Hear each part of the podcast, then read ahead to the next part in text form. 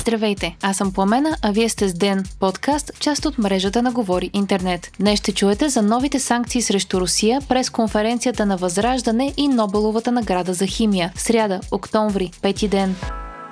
Осмият пакет от санкции на Европейският съюз срещу Русия е одобрен от посланниците на страните членки, съобщи чешкото председателство на Европейския съюз. Сред новите санкции са таван на цената на руският суров петрол, доставен до страни извън Европейският съюз, като горната граница на цената в момента се преговаря между партньорите от Г7. Сред новите санкции са и забрана на морския транспорт на руски петрол до трети страни над горна ценова граница на петрола и забрана за предоставяне на IT, инженерни и правни услуги услуги на руски субекти, забрана за износ на технологии. Режимът на санкции ще бъде разширен така, че да включва Херсон и Запорожие.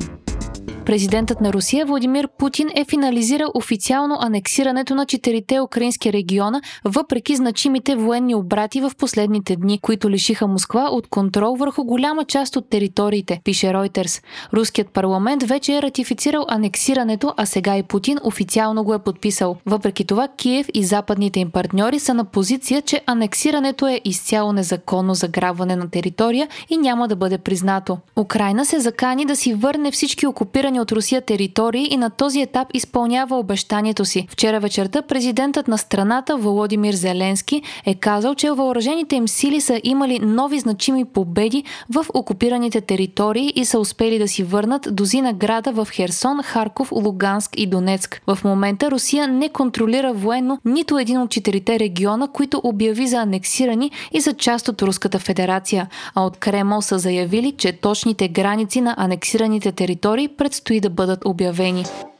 Политическата партия Възраждане обяви пресконференция, която отмени само минути след началото й, а членовете на партията си тръгнаха обидени. Лидерът на популистката организация помоли журналистите от Дневник Капитал, Медиа Пул и Клуб Z да напуснат залата в БТА, защото според него са жълта преса финансирана от чужбина, съобщава БНР. След като журналистите от посочените медии не са напуснали, Костадинов си е тръгнал, след което е говорил с представители на медиите пред сградата. Тогава стана станало ясно, че единственият мандат, който партията би подкрепила е своят собствен. Това може да се случи единствено ако президентът реши да й връчи третият проучвателен мандат. Възраждане били готови със свой състав на кабинет. Партията няма да участва в контактната група, предложена от ГЕРБ.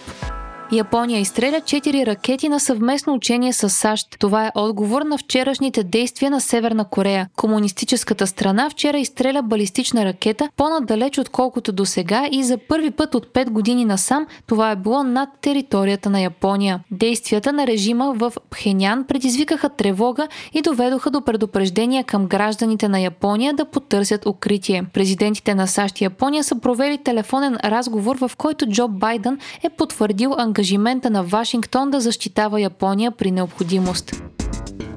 Нобеловата награда по химия бе присъдена на учените Каролин Бертоци, Мортен Мелгал и Бари Шарплес за развитието на клик химията и биоортогоналната химия. Химическият синтез, известен като клик химия, позволява на молекулите да се свързват така, че да създават съединения предварително проектирани от учените. Това предлага нов поглед върху клетъчната биология и вече се използва при някои лечения на рак. Един от наградените, Бари Шарплес, получава Нобел за втори път. Ученият Филмът вече е печелил награда през 2001 година.